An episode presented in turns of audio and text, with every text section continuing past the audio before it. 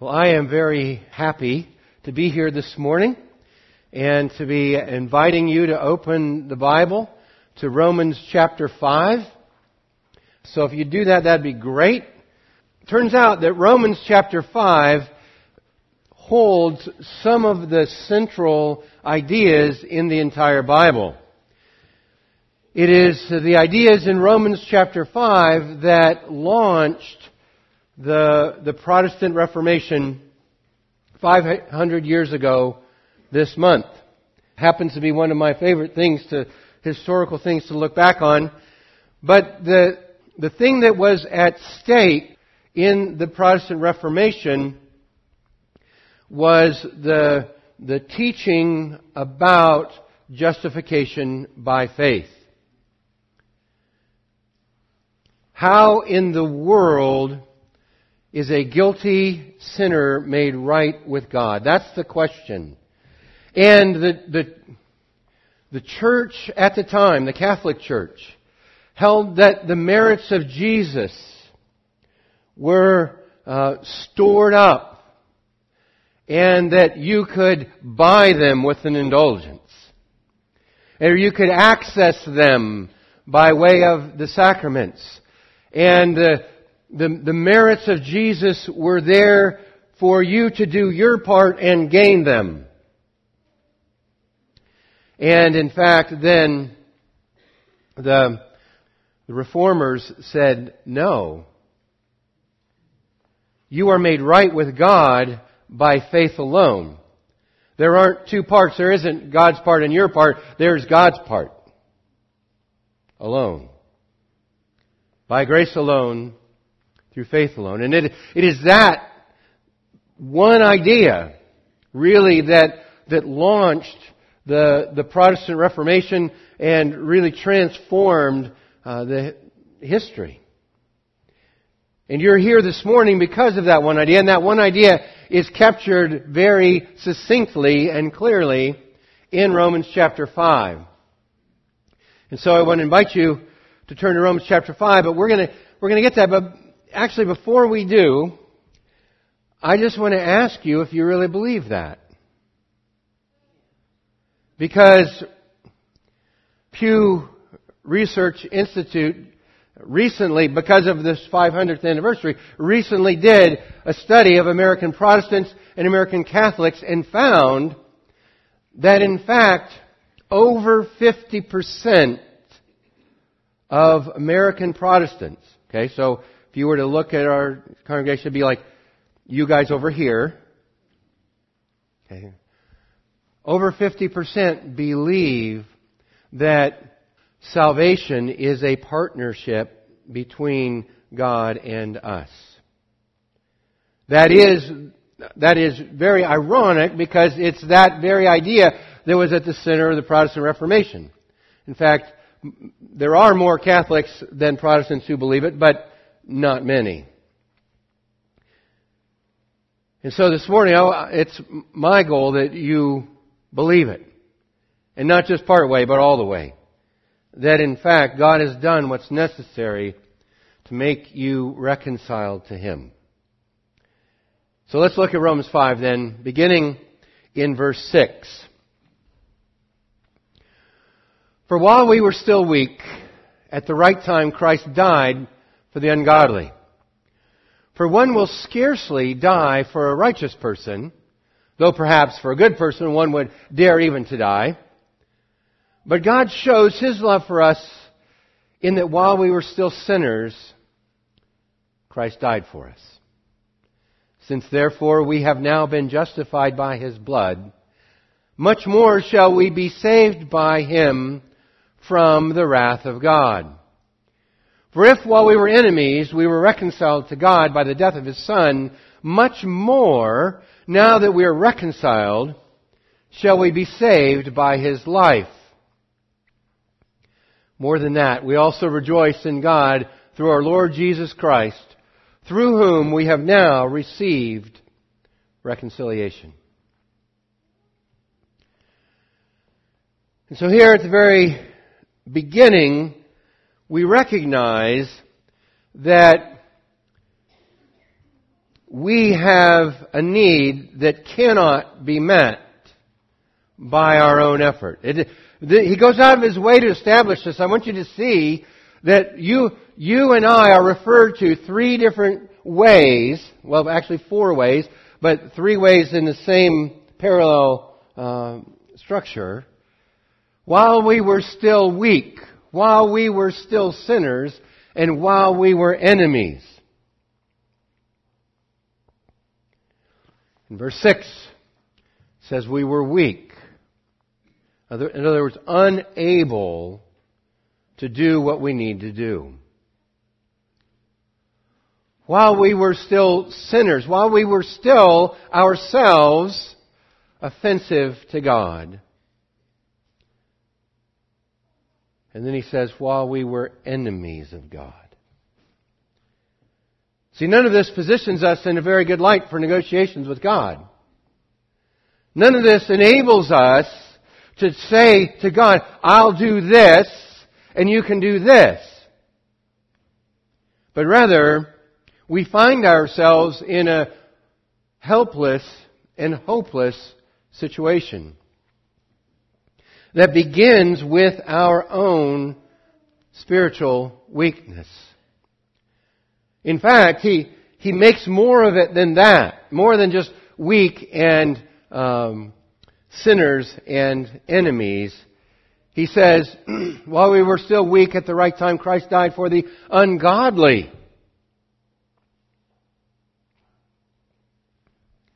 For one would scarcely die for a righteous person, though perhaps for a good person one would dare even to die. And he inserts verse 7 as though it's this parenthetical thought that he just, I don't know, wants to suggest to us. So while we were weak, Christ died for the ungodly. I have an idea, he says. You know how if um, there was somebody that you really loved, somebody close to you, somebody that had already been doing some really good things for you, and that person was really in trouble, you might you might give your life for them. Maybe you'll jump in the water to save them if they were drowning. Maybe you'd run into a house to pull them out if it was on fire.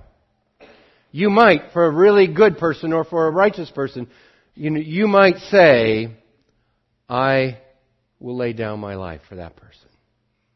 Wouldn't be easy, but you might dare to do it.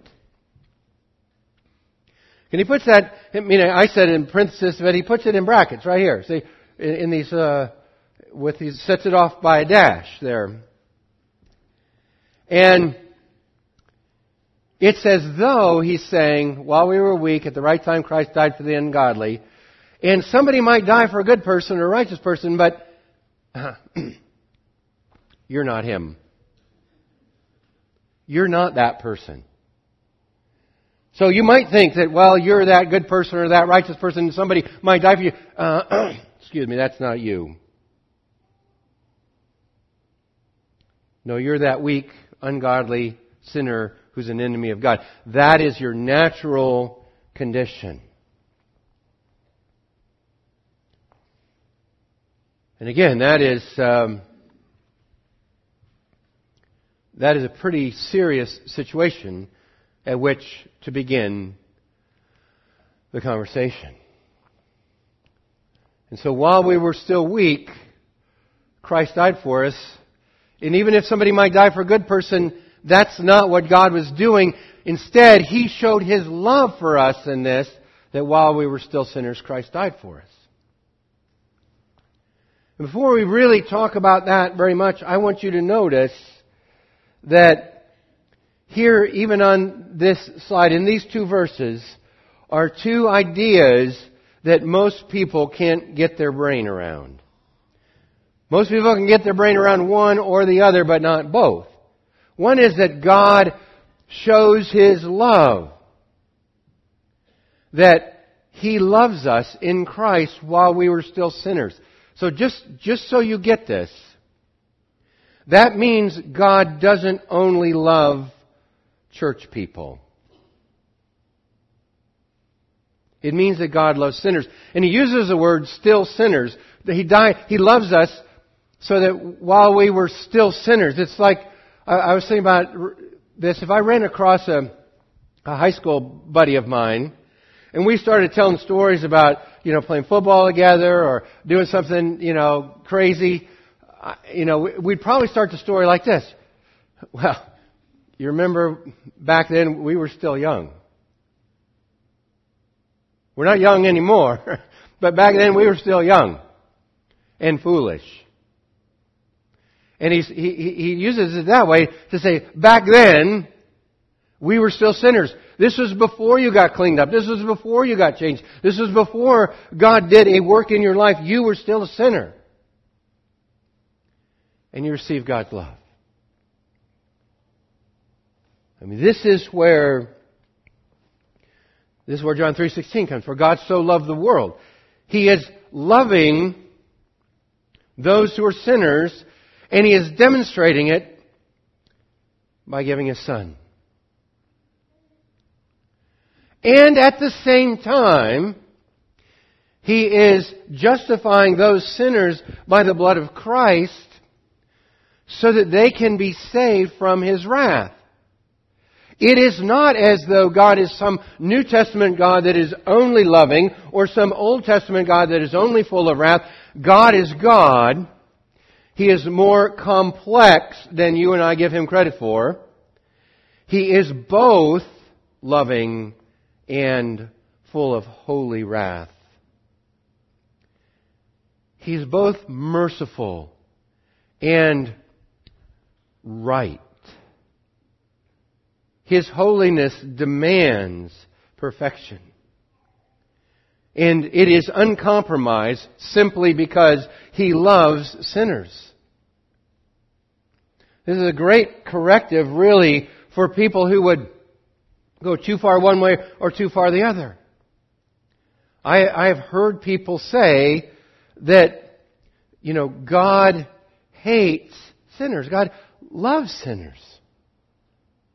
And their doctrine says that uh, only after the blood of Jesus has been applied to them does He love them. He loves them while they're still sinners. And so you can't go too far in, you might say, a Calvinist direction. But you can't go too far in the other or Arminian direction either if you're a theologian, because here you have God loving us while helpless unable to make the spiritual decision or reform that we need to make. Instead, we find God taking initiative to reconcile us to Himself through the death of His Son. And so we have God presented to us, not in simple uh, terms of being loving, not in uh, uh, unsavory terms of being full of wrath, but really in um, both his love and his wrath.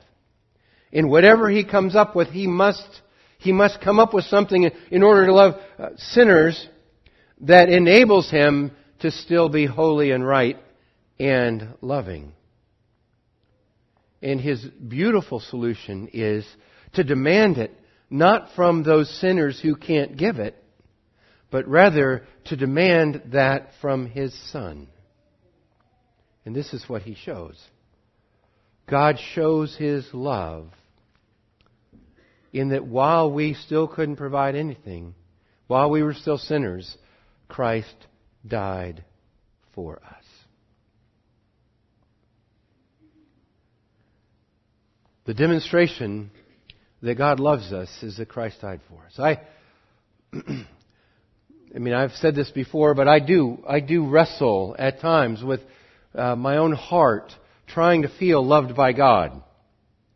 And I think, what would it look like if I was loved by God?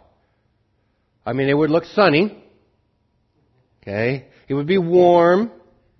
I'd have my hammock out. The leaves would be fluttering in the breeze. If I, if, if I, I mean, in other words, I want to create, I create this circumstantial idea that if God loves me, everything's going to be perfect. Scripture never gives me that option.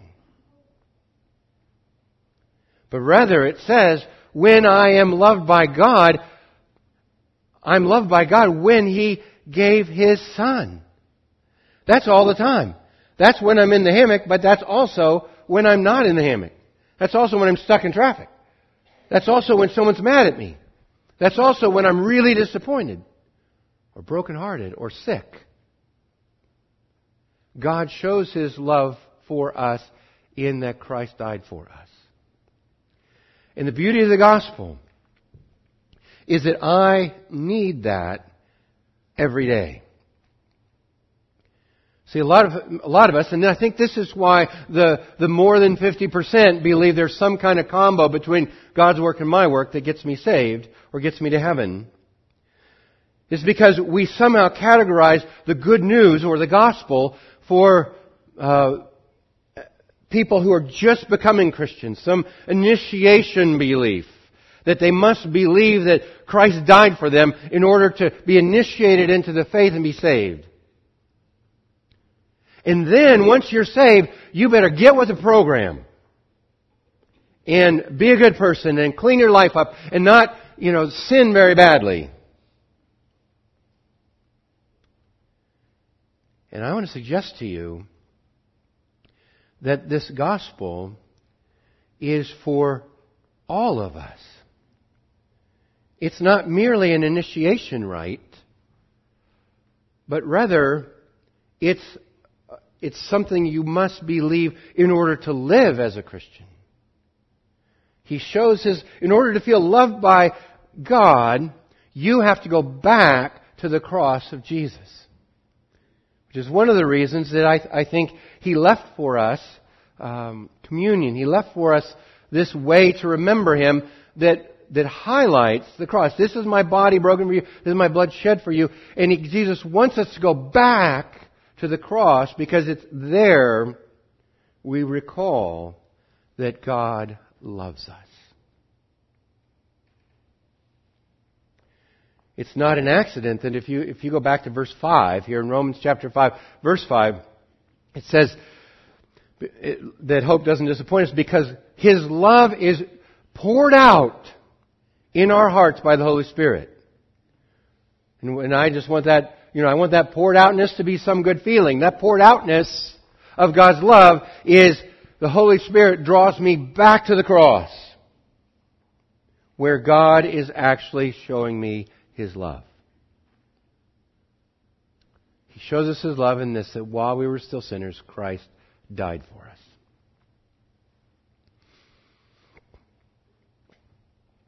Now this gets us this gets us to the other side of the chasm, the other side of the equation, you might say. There is the helplessness, the weakness, the ungodliness, the sinnerness, the enemyness of human beings.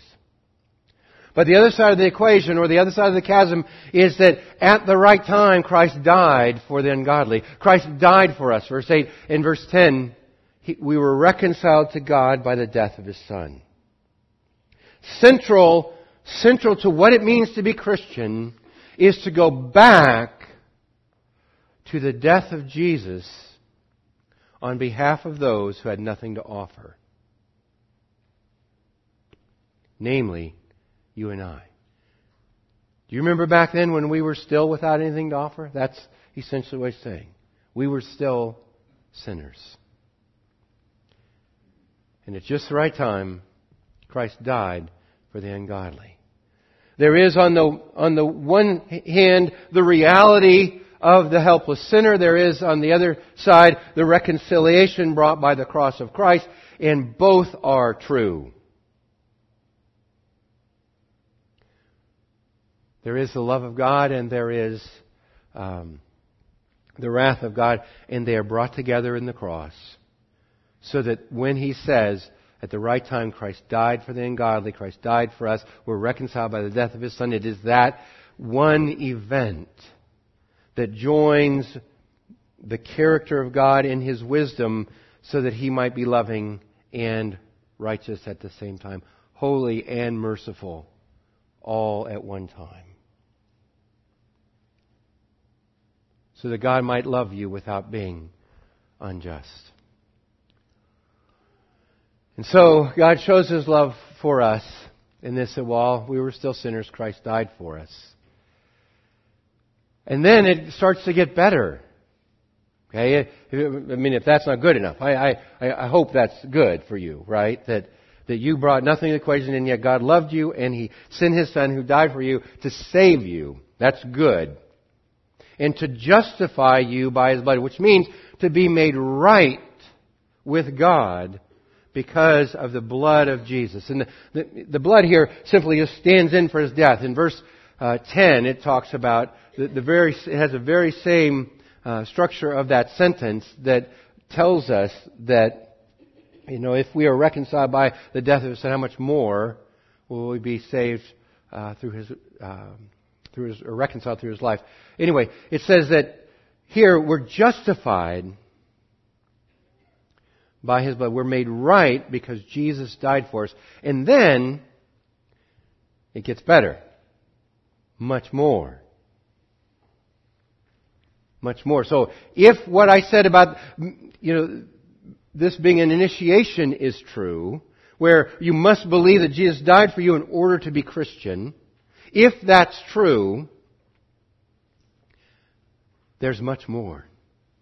And that much more is even better because what's next then is that you can be confident you are saved from God's wrath because of the death of Jesus. You are saved by Jesus from God's wrath. And I'm just going to go back here because I think we have to go back here all the time. And I've said this two or three of the last few Sundays. But most of us, when we sin, we begin to look over our shoulder, wondering whether God is going to get even with us. When bad things happen to us, we begin to worry that those bad things are a result of some other, uh, you know, sin that I've done and now God is somehow, you know, punishing me for that. I want you to read this very closely. It says, You are saved from the wrath of God. What Jesus has done is to save you from the wrath of God.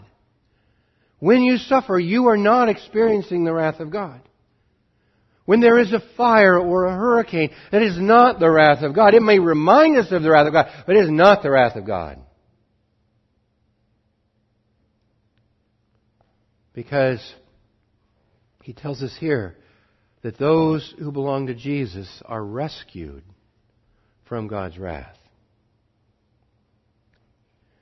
Which is an ongoing thing. If you're like me and you, you know, sinned yesterday and likely will sin again, you know, later next week. Okay, I'll give you a few days.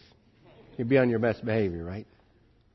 But chances are it won't take a full week for most of us. What do we, what do we do then?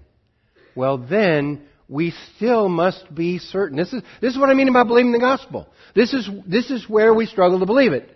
Because we think that if next week I do it, I'm going to have to get my act together. I'm going to have to work a little harder and be a little better and be on my best behavior so that God won't come back at me. And what Romans 5 tells us is that you are made right with God by the work of Jesus Period. You are saved by Him, not by your reform, but by Him from the wrath of God. And so you can see now where every single day I need to believe this. I don't just need to believe it to get in, I need to believe it every single day. And I need to believe that it's the work of Jesus, not the work of Scott, that somehow saves me. And just as that's not clear, he continues, right? If while we were enemies, we were reconciled to God by the death of his Son. Which you see that it is, it is God taking the initiation, or taking the initiative to reconcile you to Himself. We were reconciled to God by the death of His Son. This is the same kind of um, Same kind of idea that was expressed in verse 1. If you look back in verse 1, it says, having been justified by faith, we have peace with God. Now, we were justified by faith. We were made right. We were reconciled to God while enemies when Christ died. Then it gets better. Much more. Much more now that we have been reconciled. We are, we are no longer at war with God. In fact, we are brought into His family, seated around His table, and have complete access to, to the God who saved us. And if that's true, now that we are reconciled, we will be saved by His life. And I think that what he's saying here is that now I can have confidence. I mean, I, I like that it's in the present tense, now. That I, past tense, have been reconciled. I have confidence that in the future I will be saved by his life. And so there's all three uh, tenses here in this sentence that say, based on what happened in the past, being reconciled to God, uh, now I can be confident that I will be saved because Jesus is not just dead, but He has risen from the grave and He is alive every day making intercession for me, acting as my priest before God. And He represents me as my mediator. And that sin that I might do next Thursday, He is already being my mediator between me and God. So that He is applying the grace that comes to me from His cross to my past, my present, and my future sins. So that as a resurrected Savior, I can, um, because I have a resurrected Savior, I can be confident that I will one day be saved by His life because he is alive. Now, this gets us to the point. So the point, I just want to go back for one second here before I get to the point. Because we get hung up on what it means to, to go to heaven. I think even that, that study that I referred to it was uh, the, the question was posed to people do you get to heaven by jesus' work alone or by jesus' work and your work somehow and so when we think about heaven or we think about hell we think about places we think about a you know a, a nice place and a bad place a comfortable place and a hot place okay we think about streets of gold and you know fire and brimstone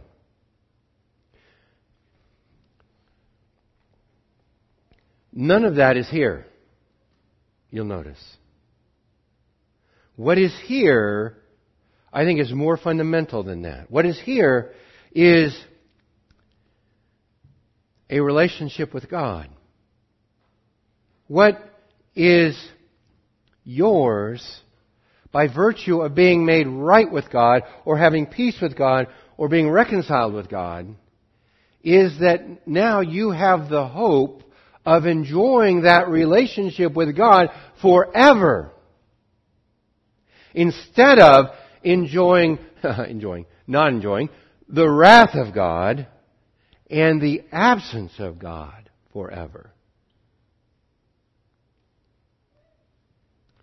And so here is the difference. Because once you have been made right with God, once by faith you have trusted in the death of Jesus instead of trusting your own self, once you have, once you have, you know, uh, believed that Jesus died for you, and you say, I need that and I've become a Christian. Okay, once you have trusted Christ like that, at that moment, you begin this reconciled relationship with God. At that moment, heaven Okay, I'm going to say that. Heaven breaks in to your life. Not by virtue of a place or clouds or harps, but it breaks in in that you have a relationship with God impossible to you as His enemy.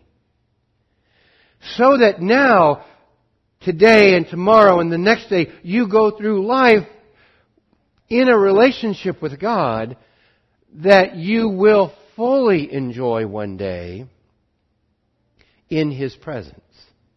And that's the point of heaven, not the streets of gold, the clouds, or the heart.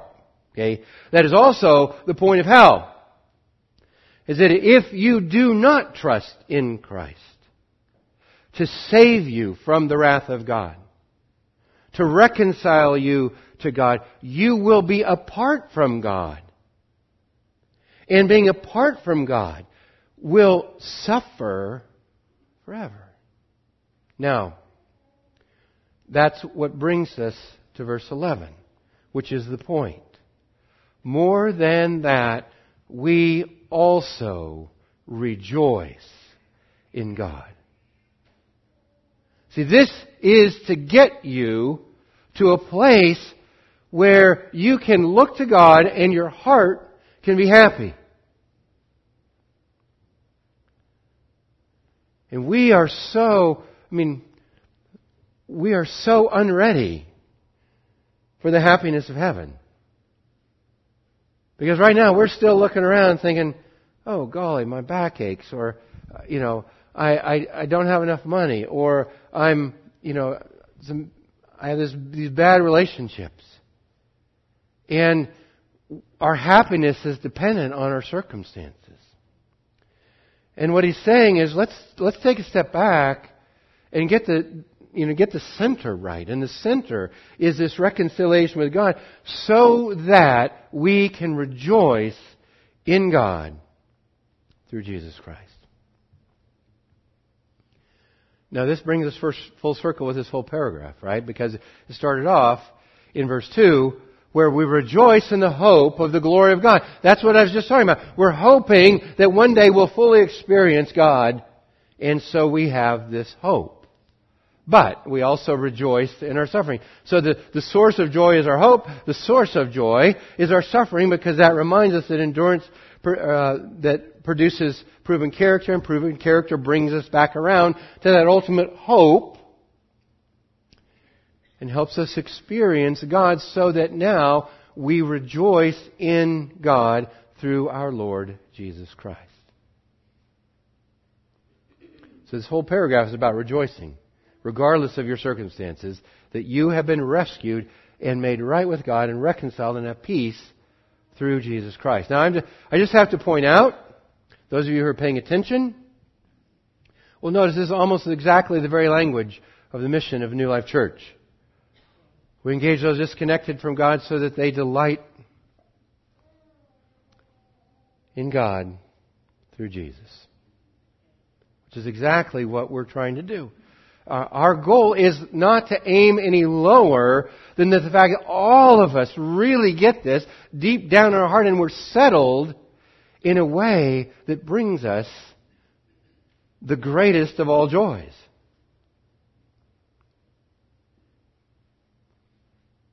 So much so that the um, that the joys of your favorite um, football team winning a game. Nothing. That the joy of sex is nothing. That the joy of uh, a beautiful sunset is nothing compared to the, to the rejoicing we have in God through Lord Jesus Christ. Because, and here it comes full circle again, having been, verse 1, having been justified by faith, we have peace with God. But now that we have been reconciled to God, and we've received this reconciliation, we can rejoice. And so I just want to plead with you, if you're here this morning and you are not sure that you have been reconciled to God, I just want to beg you, don't go another day. Because all of these lesser, lesser joys and lesser happinesses, all they do is point us to the, to the central one here. That whether we're suffering or enjoying something, we might ultimately rejoice in God through the Lord Jesus Christ because we have been reconciled to Him. And so I, I hope and I pray that you will trust Him in a way that brings your heart the greatest joy. Will you pray with me?